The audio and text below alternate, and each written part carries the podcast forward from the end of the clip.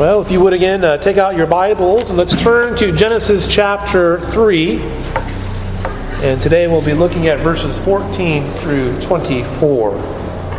Genesis chapter 3, starting in verse 14. Uh, this is, of course, uh, on the heels of man falling into sin and then the questioning which God had made to them. This is God's holy, inspired, and inerrant word. The Lord God said to the serpent, Because you have done this, cursed are you above all livestock and above all beasts of the field. On your belly you shall go, and dust you shall eat all the days of your life. I will put enmity, enmity between you and the woman between your offspring and her offspring. He shall bruise your head, and you shall bruise his heel. To the woman, he said, I will surely multiply your pain in childbearing. In pain you shall bring forth children. Your desire shall be contrary to your husband, but he shall rule over you.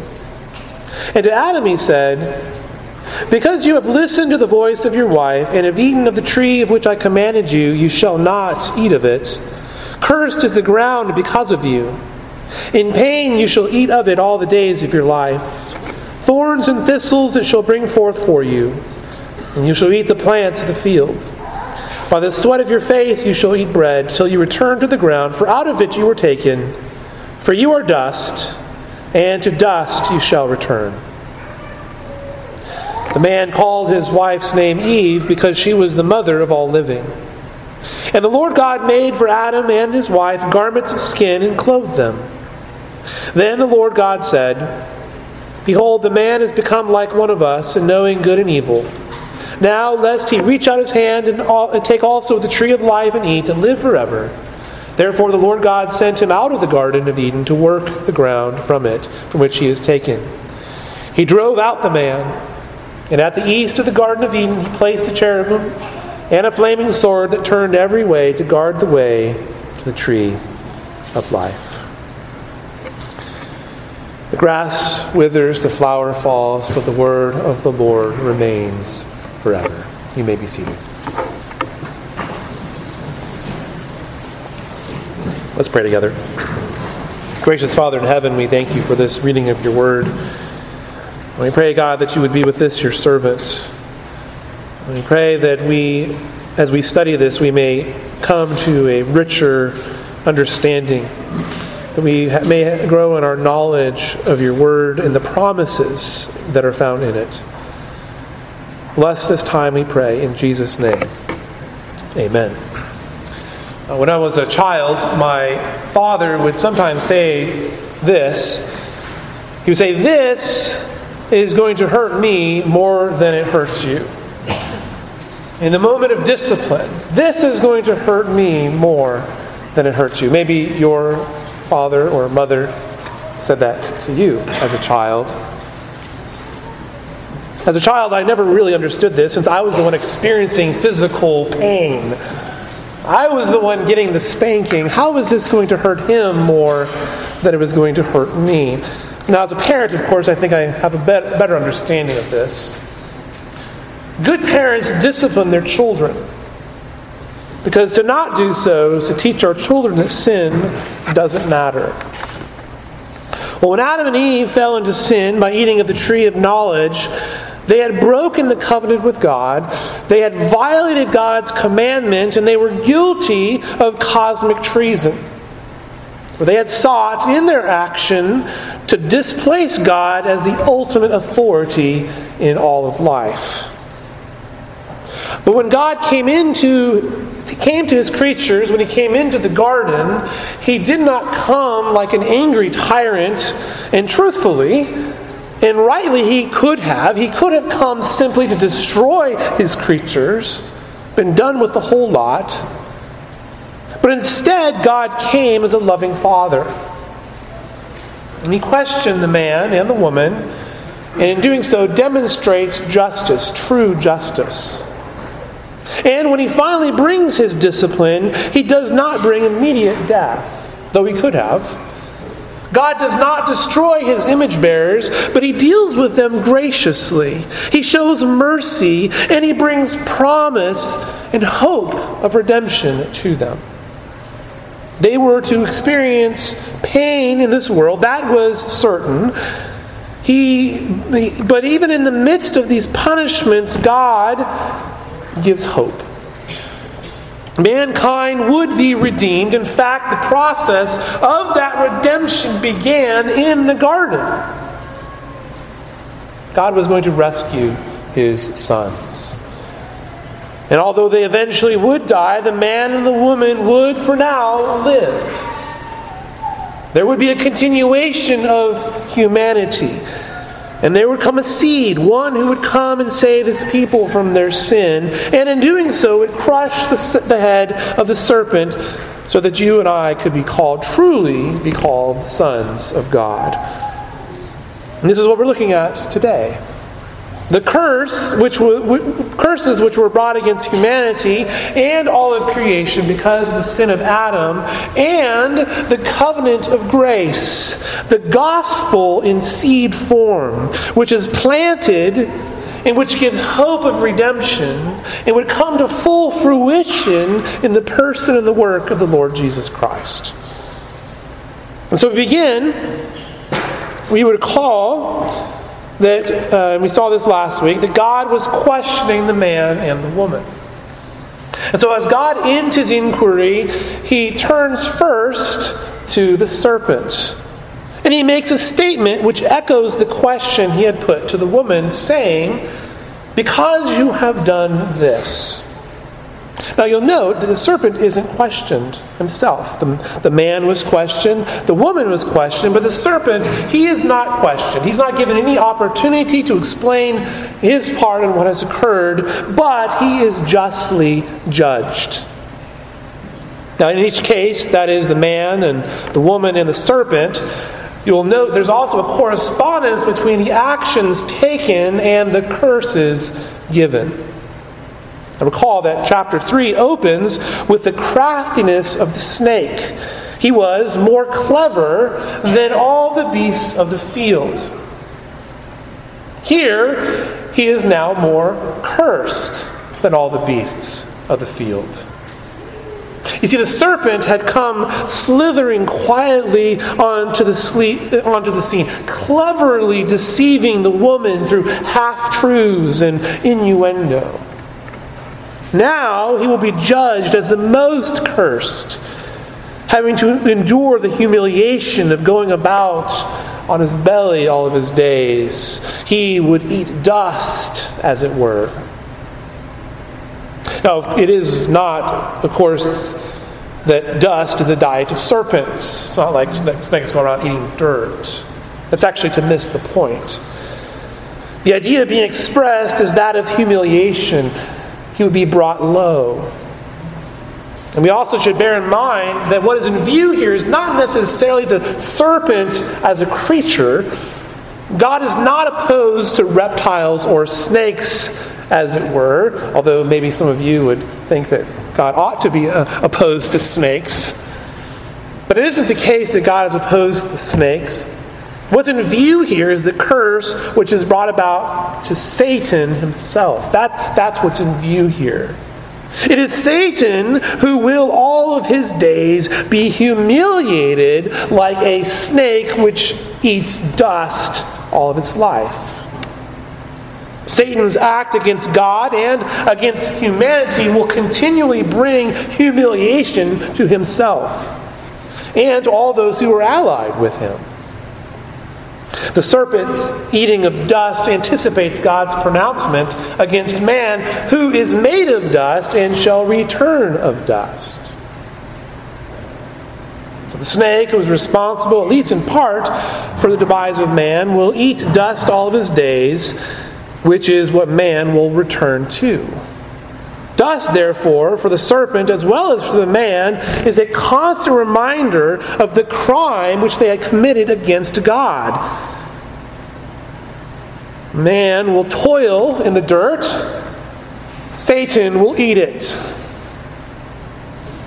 And so the humiliation of Satan will result in something else. As the devil is humiliated, this will bring about hostility and enmity. Hostility between him and the offspring of the woman. Because the serpent was the instrument in the undoing of the woman, her seed will be the instrument of undoing for him. His action, in a sense, sowed the seeds of his own defeat and destruction. This is the ultimate curse which comes upon Satan. He will be destroyed and finally defeated by the descendant of the woman. It is here at this point that we see a basic division among humanity. One are those who are in allegiance to Satan. This is the seed of the serpent. The other are those who have their allegiance to God through the seed of the woman, the seed that is the promised one who would come. Of course, we understand this is speaking about the Lord Jesus Christ.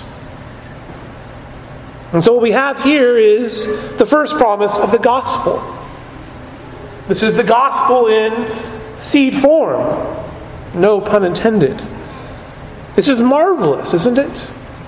Humanity has been plunged into ruin because of sin. Man has rebelled against his Creator, and yet there is a promise made of hope.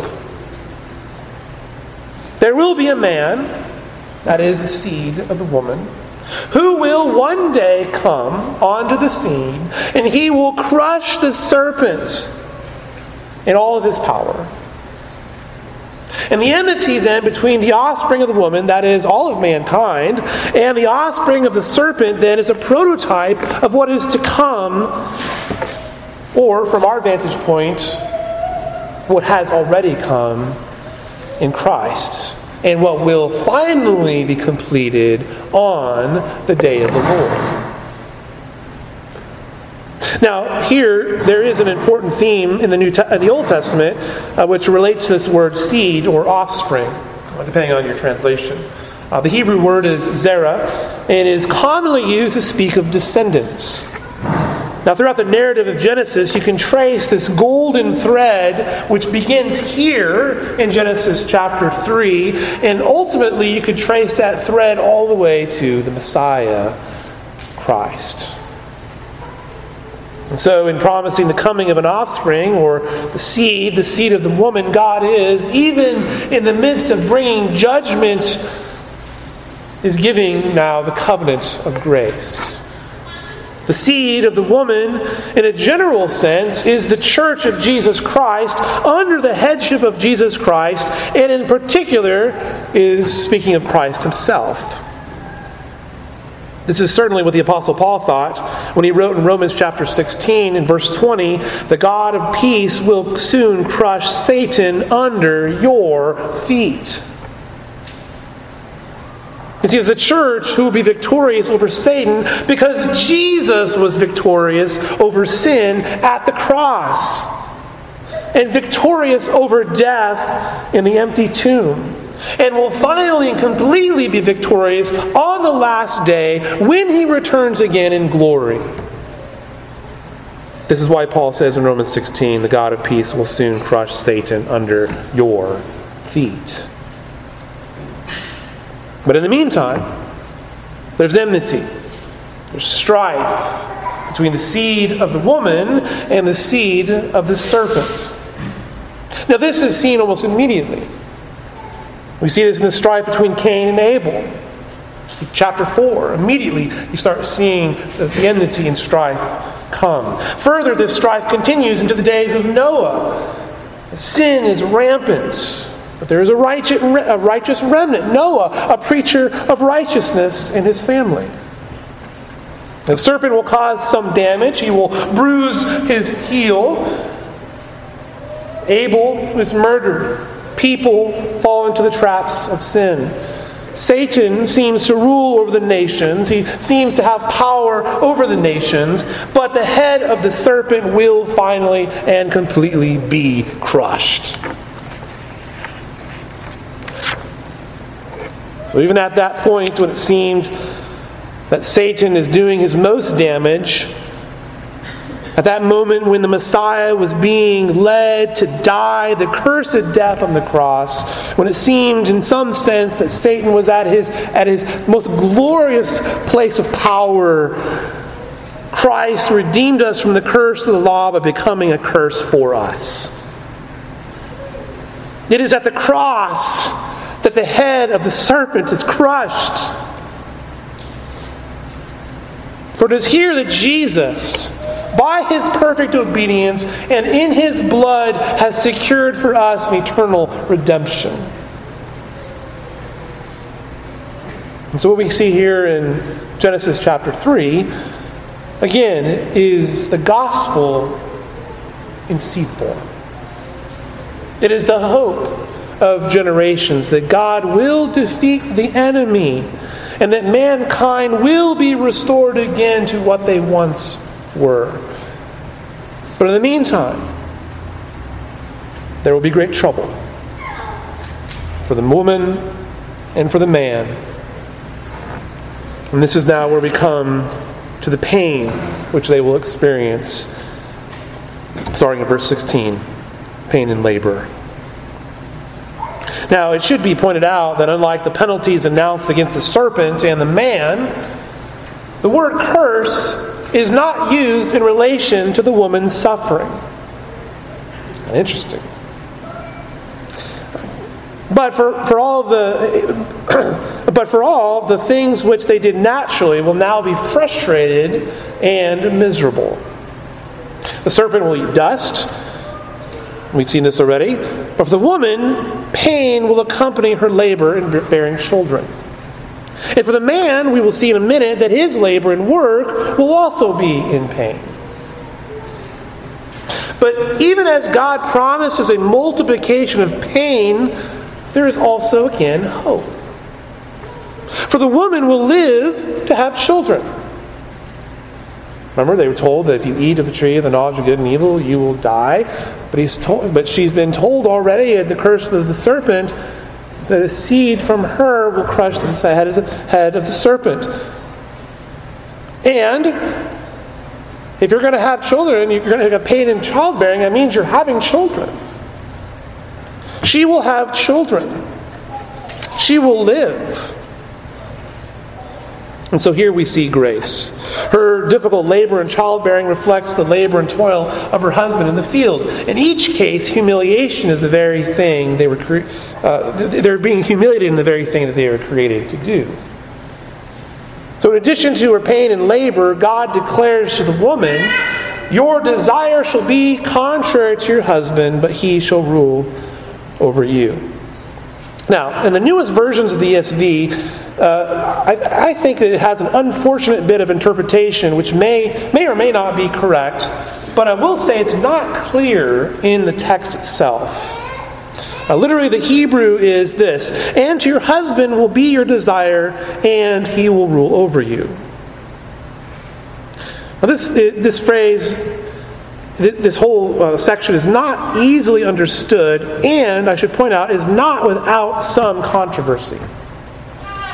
Now, there are, there are a couple of different ways we could read this. Uh, first, we need to consider the term desire. Now, the word only shows up two other times in the Hebrew, in, in, the Hebrew Old Testament. Once in chapter 4, verse 7, and then in connect, uh, which is in connection with Cain, and the other time in the Song of Solomon having to do with sexual desire. So those are the only two t- uh, other times, other than here, that it's used. So three times in the Hebrew uh, Old Testament. Um, so, which is to say that there. Uh, well, so anyway, one, one way we can understand this clause, your desire shall be for your husband, is to connect it to the previous clause dealing with childbearing. If we understand those to be in parallel, then the idea is that despite the painfulness of childbearing, the woman will continue to have desire for her husband. Which is to say that there would be the blessing of procreation despite any possible reluctance because of painful deliveries. Now, what supports this view is the consideration of the promised seed from verse 15. God will ensure that the promised one comes. That's one possible reading of this. Another possibility is to view the desire more broadly. In the fall, the woman had acted independent of her husband, and so the penalty is now for her to be dependent on him and to, and to submit to him, which he will gladly oblige by ruling over her. She will want her husband in a variety of ways. Now, this view does not necessarily totally exclude the previous one, but adds another dimension to it.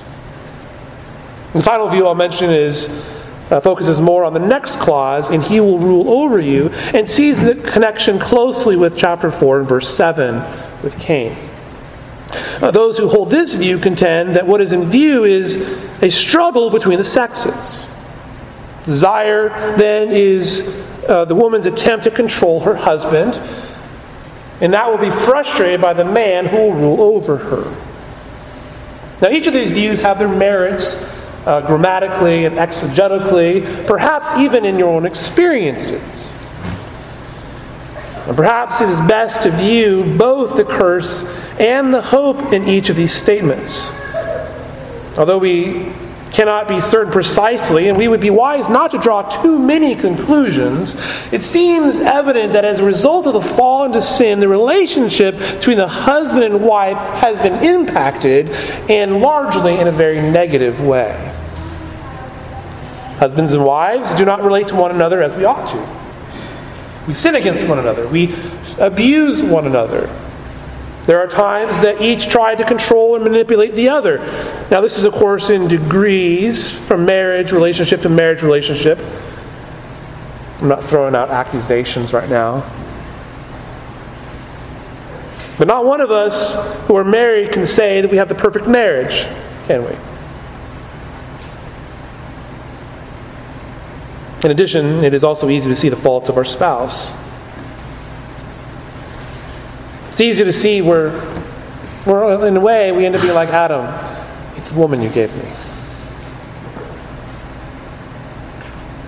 Because of sin, what, was, what once was to be a complementary relationship between a husband and a wife is met with frustration. You have to admit, if you're married, you have times where you are frustrated with your spouse.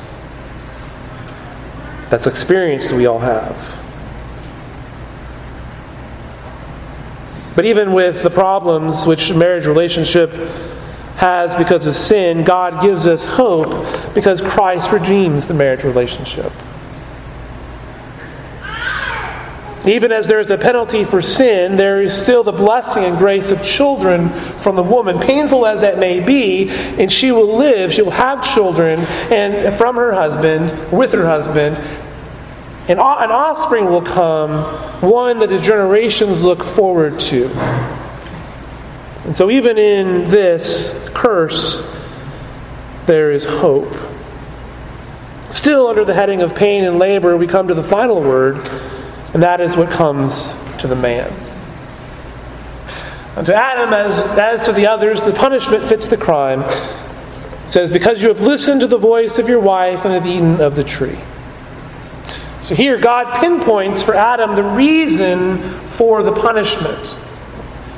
Adam had listened to his wife and ate of the tree of knowledge, which God had explicitly commanded him not to eat.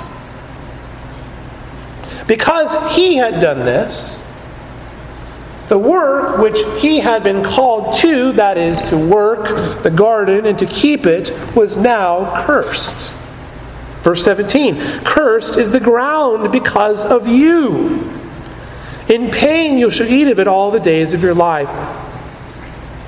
So, just as the woman was to experience pain in childbirth, the man was to experience pain in the realm of his labor, that is, in the field. The ground itself would be cursed on account of Adam. Now, you'll also want to notice that this curse does not only apply to Adam. This curse is for all of mankind. The curse, uh, cur- the ground is, itself is cursed. The ground is cursed for you and me. If you ever have a garden, you understand how cursed the ground can be.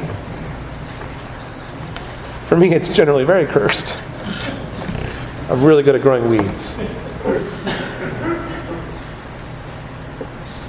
All, all work for food was now to be in toil, was to be hard, was to be painful.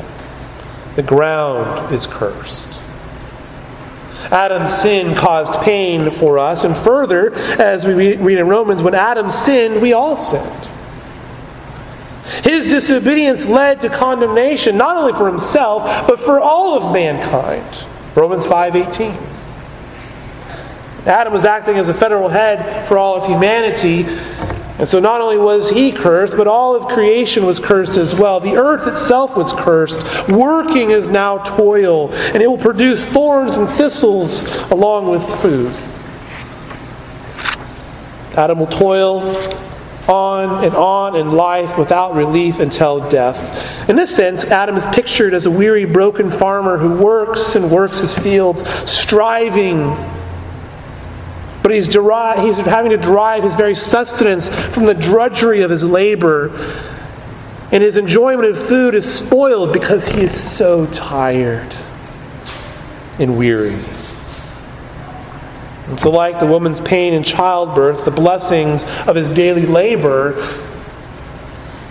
have, have, are painful. They're, they're, they're full, filled with woe. And this is a constant reminder of sin's reward.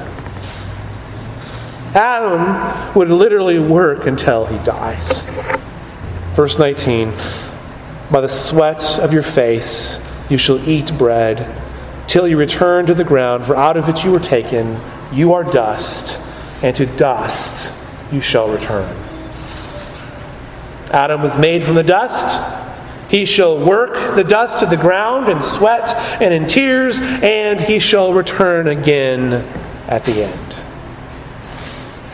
This is the great reversal of things. Adam will return physically to that which he had been made from. God had breathed life into his body that he had formed from dust. Now, man's life would be misery. He will deteriorate. And he will die, and that body which God had formed will now break down again to dust. And this is not for Adam alone. It's true for all of humanity, for all men and women. This is the bad news, right? But even here, even here, there's grace. Even there, there's hope. First, Adam was not struck down immediately. He was given time to reproduce, to repent, and to be redeemed. Promise was given to him. And although he was now excommunicated from God's presence, you see, he's driven from the garden and he's driven from the life sustaining tree of life. He is given hope for life and salvation, which was to come. Adam could repent of his sin. Adam's being driven out of the garden seals his fate. No longer was he to enjoy commun- close communion with God in that garden temple. Nevertheless, he would not be forever cut off from God. In fact, the driving of the man and woman out of the garden ensures that they can be redeemed. For if he had eaten from the tree of life, he would then live forever separated and alienated from his Creator. Adam being driven out was actually grace. And so, even in the penalty, we see hope for restoration. And so, without the tree of life now, Adam is going to die. And the genealogies after Adam record generation after generation after generation of human beings who live and die. Physical death has come because of Adam. This is our lot. We will all die unless Jesus returns in our lifetime. But there's more that we can say. For in the spiritual sense, the lost sinner is already dead. They are spiritually dead and must be made alive in Christ by the Holy Spirit. All generations since Adam have inherited Adam's sin nature and have been excluded from the garden. We do not naturally have the presence and blessings of God, but the second Adam, that is Jesus Christ, has rescued us by faith in Him. He has given to us, His people, the life giving Holy Spirit through which the mortal will inherit immortality. And the garden will be inherited and will be renewed in the new heavens and new earth. And so, even as the man is driven from that place of blessing, God was working immediately to restore man and to restore for man that which was lost. And so, after these words of curse are delivered to Adam, we read in the text that Adam calls his wife Eve, and he calls her that because she was the mother of all living. Now, again, in this way, we see the hope of life uh, and of generations to come. In the curse, Adam understood that Eve would live. She's going to have pain in childbirth. You know, she might have focused on the pain part. He's like, she's going to have children. I'm sure she understood that too. There's going to be life. And he calls her Eve because this is, a, this is actually a wordplay in Hebrew on the word life. He calls her life. She's called Eve because from her all human life would come. And so, in this way, Adam is actually acting in faith in the covenant promises of God. It is not in naming her, by the way, that she, he's you know, somehow taking dominion over her or something. No, he calls her life because he, this is an act of faith. He believes God. If there is to be a seed to come from the woman who would crush the serpent's head, then it must be that all of humanity will find their source of life from her. And so it seems that Adam has learned, uh, in the most difficult way possible, perhaps, that he was to be obedient to God's word and to believe God's promises. He believed God, that there would be a seed who would come from Eve would set all things right. I think what we see here is Adam walking in faith, a sinner who is looking forward to the author and finisher of his faith. Well, immediately after this, the Lord God then fashions for the man and the woman garments of skin to clothe them. That is, what, do, what God does is He covers their shame. Recall that after they sinned and they found themselves to be naked and ashamed, they fashioned for themselves loincloths from fig leaves. Just as the woman's pain and the man's toil are constant reminders of their disobedience, clothing also confirmed their sinfulness. They could no longer walk before God blameless. They, they've been exposed, and their exposure must now be covered because of their shame. But the clothing which they wear also shows God's gracious provision. God made them clothes to cover their shame. It is God who covers our shame. And again, we see the hints of salvation from God alone. Here, God provides garments made from skins. In Leviticus chapter 7 and verse 8, the skins of animals offered for a sin offering or a guilt offering was reserved for the priest who offered it. Here, God gives them to Adam as a free gift. Now, the text does not state this explicitly, but it's at least implied that God offered the sacrifice. God sacrificed an animal so that the sin and guilt offering could be offered for his image bearers, that they may be covered. This is a wonderful picture of the gospel, isn't it? Just as God offered an animal so that the sin of Adam could be covered, so too was the Lamb of God who takes away the sin of the world. The Lamb that was slain so that you and I, by faith, may be clothed in His righteousness, and so that our sins could be covered and paid for. Again, this is the gospel in seed form. The animal skin coverings then is a precursor to the sacrificial system which would come. In fact, the Hebrews, who were the original audiences, they would have connected this. They would have seen the connection between the garden and the tabernacle later. And of course, the sacrificial system itself in the, in the Mosaic law further points to salvation, which is brought through the sacrifice of Jesus Christ.